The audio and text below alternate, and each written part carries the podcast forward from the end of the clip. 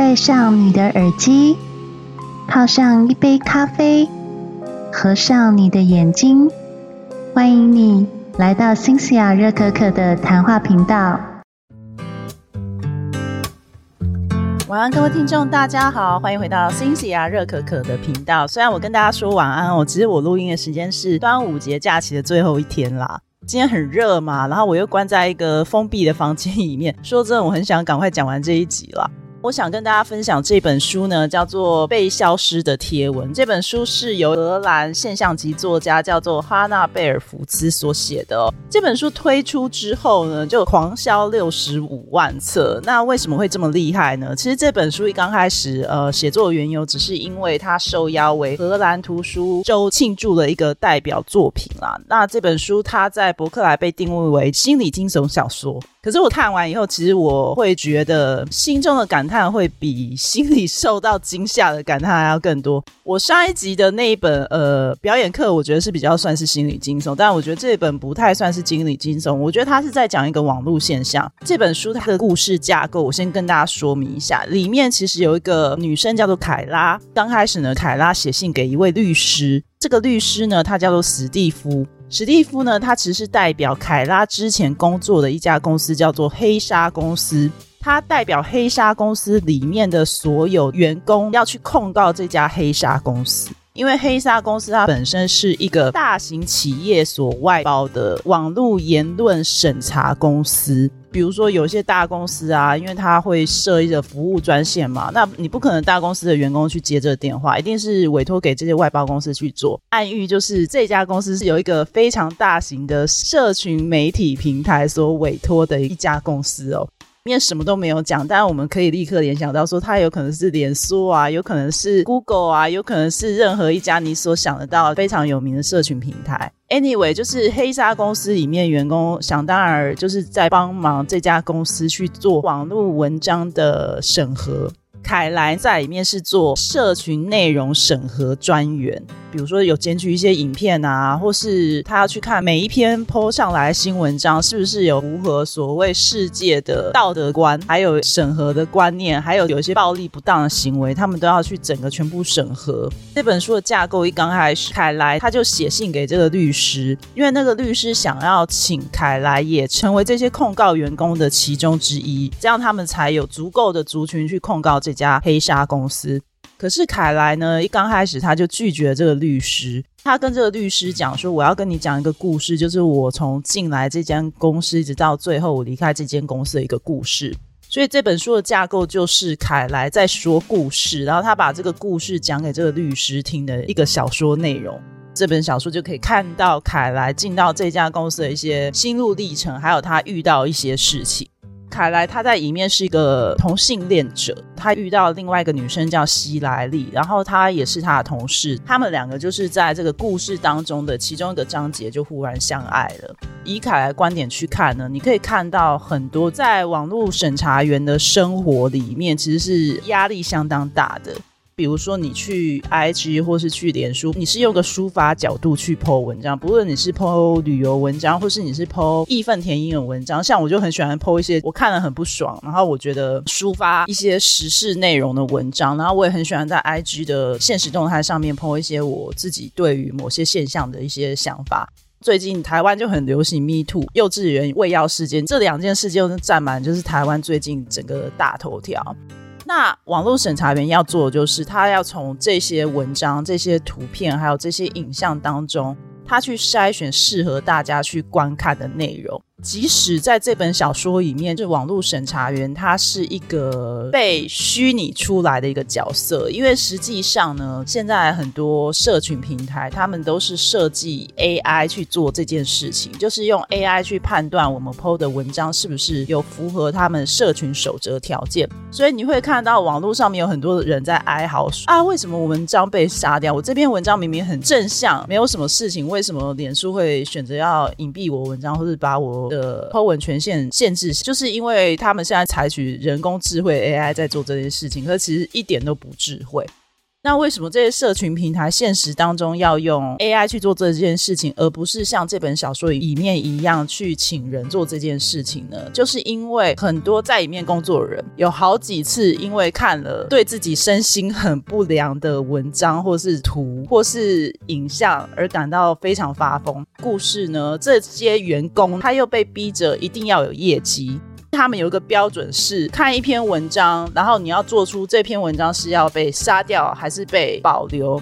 里面非常讽刺，就有提到，在员工训练当天呢，公司的老板有请他们在员工训练之后，要每个人上台去发表，对于看到某篇文章或是某个图，是不是能够立刻判断这是是或否？是的意思就是把这个文章杀掉，否的意思就是把这个文章保留下来，把它标记为令人不安，或是你就是保留下来，把它标记为安全。凯莱在测试的过程当中呢，他就发现里面有一个员工叫做爱丽丝。他是几乎满分过关，他看每一支影片，他都可以立刻判断出来说这个要留，或是这个要离开，或是这个要把它标记为不安。可是最后这个爱丽丝测试之后，他还是要离开这间公司。看到最后，你会发现爱丽丝她会做这个决定其实是对的，其他人其实是非常盲目。他们当时进到这家公司，只是想要求一份温饱，或是只是觉得哦，我就只是看看文章，然后评评论，这个工作很简单啊，不难啊。然后等到你看了就是里面的内容，你就会发现说，你每天接触这些文章，你就是内心的道德感跟罪恶感，还有你的现实感是互相在拉扯的。一边你是为了要赚钱，可是另外一边你看到影片中的主角发生的那些事情，或者是动物发生的一些虐待状况，或者是儿童发生虐待状况。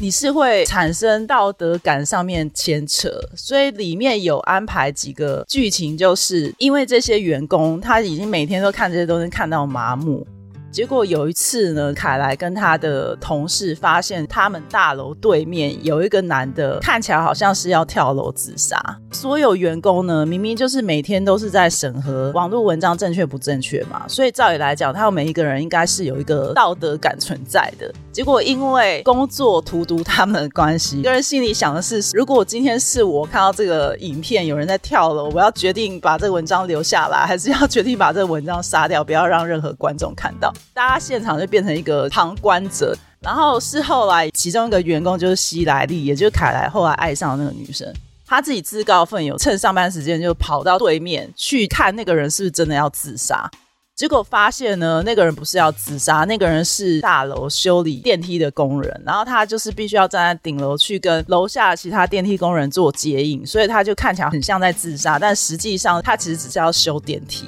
这个例子非常反讽，其实我在看的时候其实是有点笑出来，因为有时候我们在网络上面看到一些文章，我们都以为事实 A 是这样，比方说 Me Too 运动好了，它就是属于一个很像事实是这样子，但其实你如果是他身边的朋友，或是你实际是他身边的家人，你才会知道事实 B 是怎样。可是，往往媒体爆出来的东西，以及经过这些社群守则审核出来的东西，都是被筛选过的，所以大家看到只是片面事实。那当然，媒体的功能就是要把事实曝光，让所有人都知道事实是什么嘛。可是最可笑的就是，媒体它只能曝光部分真实。所以这是这本书呢，它在讲的其中一个概念，就是当你成为网络审查员，当你在看这些东西的时候，你到底是要用什么样的标准去审核网络机制内的影像到底是正确不正确？尤其最讽刺的是，黑鲨公司有给他们一本像是员工守则的东西，告诉他们说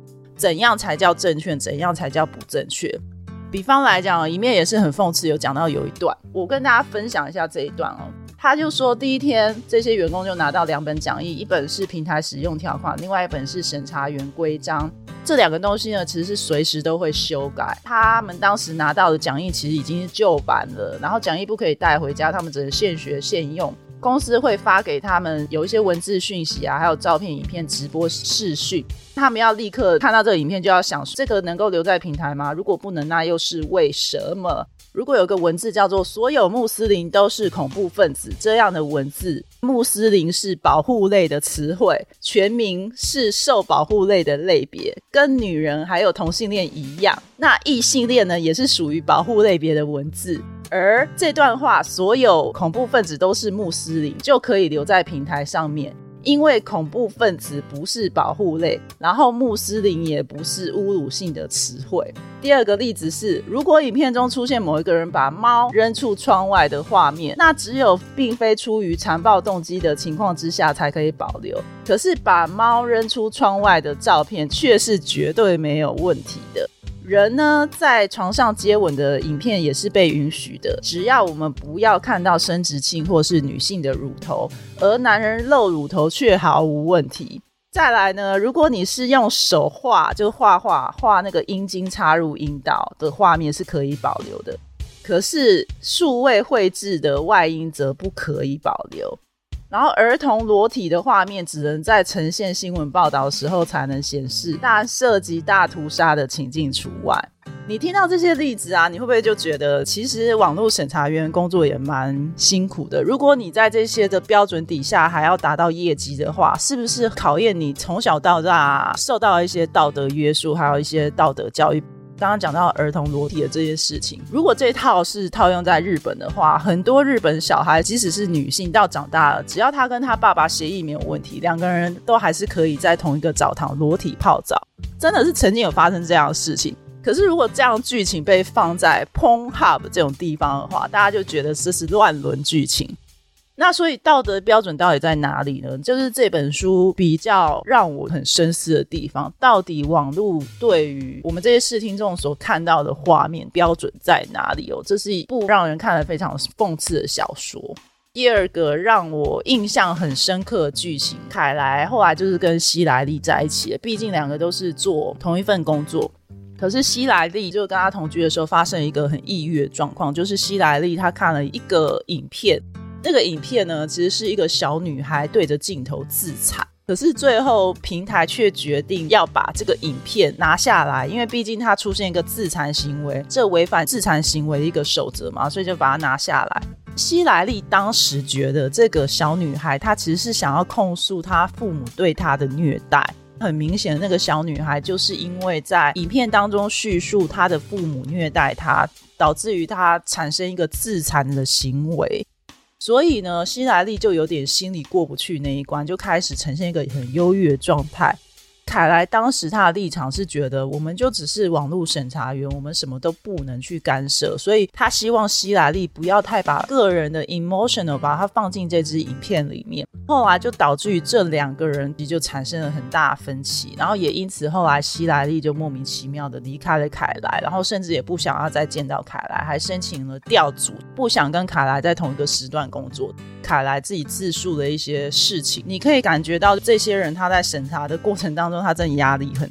如果你是他们的话，你每天都要看这些自残、自杀、暴力影片，甚至里面有提到个同事叫做格雷，他也是上班上到一半发疯，因为他就看到一只里面有一个成年女性抱着他婴儿，然后那个婴儿呢就被放在那个马路上面，那个成年女性有点像是异教徒的，所以就有很多小朋友拿着石头去丢那个婴儿。就没想到这支影片竟然被标示为令人不安，但是还是可以保留。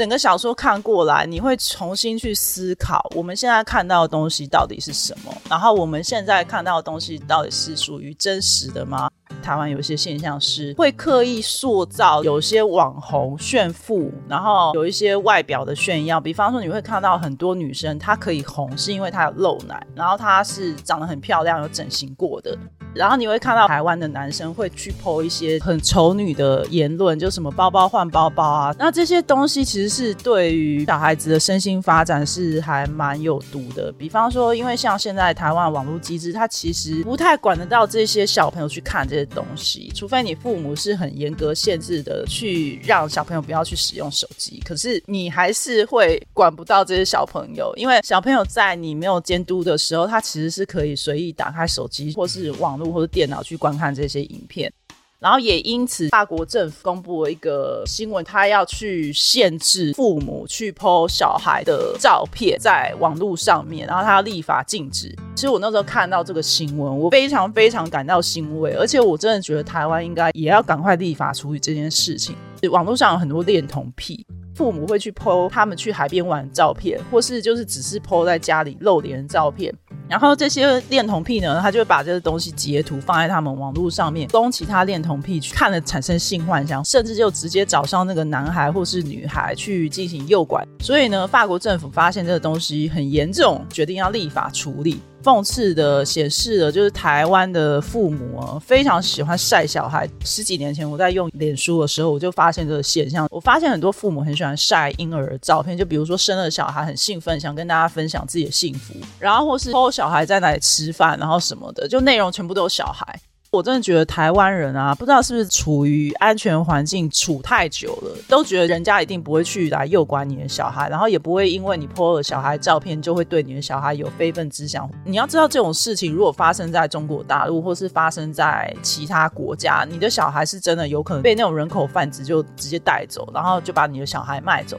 在中国大陆，这种新闻非常常发现。欧洲就是一个只适合出去玩的地方，它真的就是不适合到处去炫富或怎样，因为那里就是。是一个蛮危险的地方。其实说真的啊，就是很多抢匪。然后你在美国也是啊，就是你说话什么都要很小心。有时候看到台湾人在晒小孩，我真的就是会觉得很好笑，觉得你们难道都不知道你们小孩身处于危机底下吗？第二个，觉得晒小孩的风险就是小孩太早接触网络了，然后所以他就会不自觉认为，哎，我就是一个影片中的主角，所以他们会变成很小的时候没有那种天真的想法，他会觉得，哦，我就是跟大人一样习惯活在网络之下，所以呢，小孩就变得很不天真，他会觉得就是镜头正在看着我，镜头正在照着我，所以我要演出镜头前的这些观众喜欢看的这个样子。你不要以为小孩小时候没心思哦，越早接触这些东西，他会越有一些错误的思想，因为小孩子吸收这些东西的能力非常强，所以你越早让他接触这些东西的时候，他就越觉得这世界很危险，你知道吗？他会有一些偏差的想法，然后就看到有一个影片啊，也让人家觉得这个到底是该删掉还是该留下。有一个台湾妈妈被他小孩打，那小孩看起来才小学六年级。那为什么他被他小孩打？他禁止他小孩使用手机，结果他小孩就立阿公，你知道吗？就把手机丢他妈妈，然后过去拽他妈妈的头，然后用脚踢他妈妈，然后是后来就是他妈妈报警制止他小孩，他小孩才跟警察曹操说声对不起这样子，然后说他不会再犯。可是真的不会再犯吗？小孩子带回家，他照样揍他妈妈。哎，就小学六年就发生这个事情，多危险啊！觉得这些小孩太早接触手机了，他就会觉得网络上看到一些暴力行为啊，比方说什么游戏画面啊，然后什么暴力的内容，还有一些脏话什么，他全部就学起来。比方说像 Me Too 运动一样，有些人是在蹭这个风潮，有些人是他真的真心的想要透过这个网络平台去揭发一些男性对女性身体的不法之实。可是因为就是有一些老鼠屎，他会想要借由这一波的活动，想要让自己变成有名的人，不管是男生或女生。当我们这些人看多了这种老鼠屎以后，我们就会去质疑那些真的想要出来讲话的女生，就会对这件事情产生一个混淆的认知感，这是我非常不乐见的事情。其实我是很不喜欢，就是在我频道讲一些这种 Me Too 运动的东西，因为这个东西第一个在台湾太泛滥了，第二个我认为该做的就是台湾要立法去处理这些事情。你现在看到所有 Me Too 运动都是男生就出来草草道歉，写一段文字，然后就认为这一切事情应该落幕了。然后女生就一直不断的 meet 不管这里面 meet 是真的还是假的，女生就一直写文字去 meet 就是还是没有针对性骚扰法或是性平法案做一些很严重的法案的调整。也有人把它导向是是政治因素，就是因为可能为了要打民进党，所以呢会抛出这些文章要攻击民进党。我都觉得这些都有点阴谋论。我认为刚开始被侵犯的这些女生呢，其实她们是真的真心的不敢说话，然后她们可能就是过了几年之后，终于有人出来做那个吹哨者，然后大家才群起攻之哦。那我觉得愿意做吹哨者的人，其实是要鼓励他们勇气，而且反思这件事情是，如果你真的发生这件事情，女生，我认为当你们在当下遇到男生摸你们头发、摸你们肩膀、摸你们腰，或是说一些很黄色的文字的时候，其实你可以当下立刻制止。我说的是可以当下立刻制止的场合跟场所，因为有些女生她是在职场上面遇到职场霸凌。你可能在外面找不到其他工作，你必须要有这份工作。你可能家里需要支撑家计什么的，所以你必须要隐忍长官对你做一些性骚扰的行动。有人说啊，你可以离职啊。问题是，其实台湾的工作有多难找，大家都知道。所以有些女生为什么会吞忍下来，或是有些男生被女主管性骚扰为什么会吞忍下来？他们就是需要这份工作啊。然后他们可能身上技能就不多，他出去找工作可能找不到比现在这份薪水更高的工作，他就必须要吞忍。可是我说除此之之外的情况，你还是可以当下立刻制止男生，而且是完全就是不用管他的情面，因为很多女生就是为了这个男生可能是我的好朋友，他曾经是我好朋友，他曾经跟我生活上面有一些无论是金钱或是友谊上的交集，我如果是当场喝止他，是不是会让他很没有面子？No，女生你们千万就不能这样想，你就是要当场喝止他，你才能让他知道你的 button lie 在哪里。在亚洲社会，很常看到这种女生在吞忍这种现象。可是如果你去美国，你去欧洲，他们是当下立刻就不爽，就摆在脸上，当下是会让你很难看，没有错。可是当下就会知道说，呃，这个女生是不可以这样对待的。男生也会立刻被喝止。台湾男生很多是当下被喝止，就会见笑转生气，很多。我这几年来遇到很多男生，就是见笑转生气，就是我只要跟他直讲，他们就是会很不爽，然后还会把责任就直接推在女生身上。我遇到很多这种男生，真的。我的个性就是比较跟一般女生不一样，就是我有想法或是我有不爽，我就是当下立刻表达，我才不管你的面子，我才不管你的男性自尊心，我就不管，我就全部讲出来。我管你觉得你觉得我是一个强势的女人，你觉得我不好相处，你觉得我难搞，fine，无所谓，I don't care。就是我要让你知道我的底线就是在这里。这边就很多男生看我这样就会说啊，Cici 啊，你很强势哎，这样不抢手，你这样会找不到男朋友。I don't care，OK。我现在都已经单身四年，我有差吗？我上一集不就讲说，男生现在对我来讲就只剩性欲上的发现，然后还有可能就是心情的分享。我真的想不到为什么我有需要交男朋友。呃，我这段话是有点愤青啦，你们可以听听就好。就是当然就是讲很多女生来讲，男朋友很多功能。呃，我过四十岁，我对于我的人生有一些目标 priority，所以交男朋友这件事情已经不是我的第一 priority 了。我的第一 priority 就是先把我的身体顾好。好，anyway，我回到这个话题，就《被消失的贴文》这本小说呢，真的是会让我联想到非常非常多方面，我内心立刻出现很多树状图，很多事件产生。我刚刚讲的这些事件，都完全是有关于的网络言论所造成的蝴蝶效应。第一个，我大家可以看这本书，然后去反思一下你现在在网络上的一些行为，还有你去看这些文章，会比较理性一点。比方说看一些很偏激的文章，你就会知道说这个文章对你的人生有没有什么帮助。如果你知道它是有毒，你就不要再去读它了。这阵子就是因为一直常看迷途一直常看那些什么小朋友毒药案的事件，其实我真的连续两天就睡不好。然后我也不知道什么原因睡不好。我跟 Jenny 讲说，Jenny，你真的不要再碰这些文章，你也不要再鸡婆去管人家什么事情了。就是哈，我们做人沉默是金啦。然后还有就是有些有毒的朋友、有毒的内容，你都不要去碰。其实人生最幸福的就是不要去看这些东西。这些东西呢，会影响你对于事情的判断。媒体当然有些东西是正面，你可以看。但是这些东西你看了也不会涨你的薪水，也不会涨你的脑袋，你的脑袋里面充满这些垃圾知识。是我都跟我身边的朋友讲说，有毒的人事物不要碰，远离他们，不要废话，也不要去批判他们的价值观，都不用，你就是 leave them alone。Me Too 运动的结果就是需要有相关政府去推动法案，That's all，就是需要有法案，不然你做这个 movement 就是没有任何的意义。你任何 movement 最后结果就是需要政府做一些什么改变。如果这一波的 Me Too 运动没有政府相关单位去注意的话，然后蔡英文就只想爽爽做完最后一年的话，OK，那我必须要讲这个活动一点都不成功，一点都不成功。我真的奉劝大家，真的就不要再看这些垃圾新闻，真的什么炎亚纶那些关你屁事啊！I don't care，OK。对，这不是我对政治能干，而是我真的觉得重点是在于法案的通过。对，就是这样子。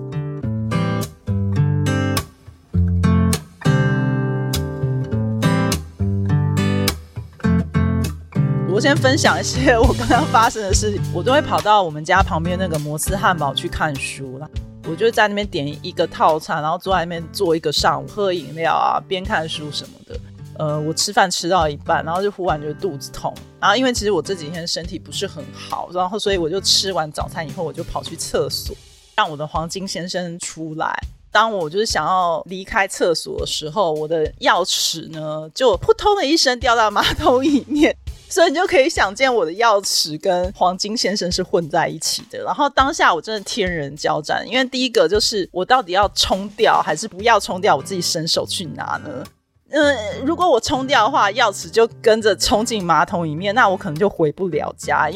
早上时刻我爸妈都不在家，他们就是去种田，我唯一能回家的就是那个钥匙，所以我必须要拿到那个钥匙。可是我又不想伸手去拿那个钥匙，因为里面充满了黄金先生。我后来就想说，好，我的钥匙是铁做的，应该不至于被冲走，所以我就踹了第一次，就冲了一下，就冲了一下，发现哦，天啊，钥匙还在。OK，那我就冲第二下、第三下。我就是冲到那马桶里面，再也没有黄金先生的时候，我就忍耐住我的肮脏的想法，我就只好伸手下去拿。然后我一拿起来，我立刻冲到那个洗手台去把那个东西喷酒精，然后用肥皂去把它洗干净。大家不要担心，他们的肥皂是提供肥皂液，所以我就是挤肥皂液，然后涂在我的那个药匙上面，洗的很干净。我确定洗干净，我就再喷一次酒精，然后再就把我手全部喷过酒精，把我手碰过的地方全部喷过酒精。我真他妈真的太糗了，真的太糗了。然后还好，就是这件事情就只有我一个人在独角戏，就没有人发现。不然的话，真的被其他人发现，真的我真的是不用嫁人，真的很丢脸。我人生当中就发生很多这类的趣事，这个我就是等之后再跟大家分享。好，那今天呢，就是我的节目就到这边为止，因为也讲了已经三十五分钟了，虽然剪辑过后可能就剩三十分钟。这个文章出来应该端午节已经过，那我们就迎接下一个中秋节，好不好？拜拜。喜欢今天的收听吗？欢迎你在新西亚热可可频道上方按订阅、关注或是赞助我一杯热可可。如果有新的节目，就会及时通知你哦。让我们下期见，拜拜。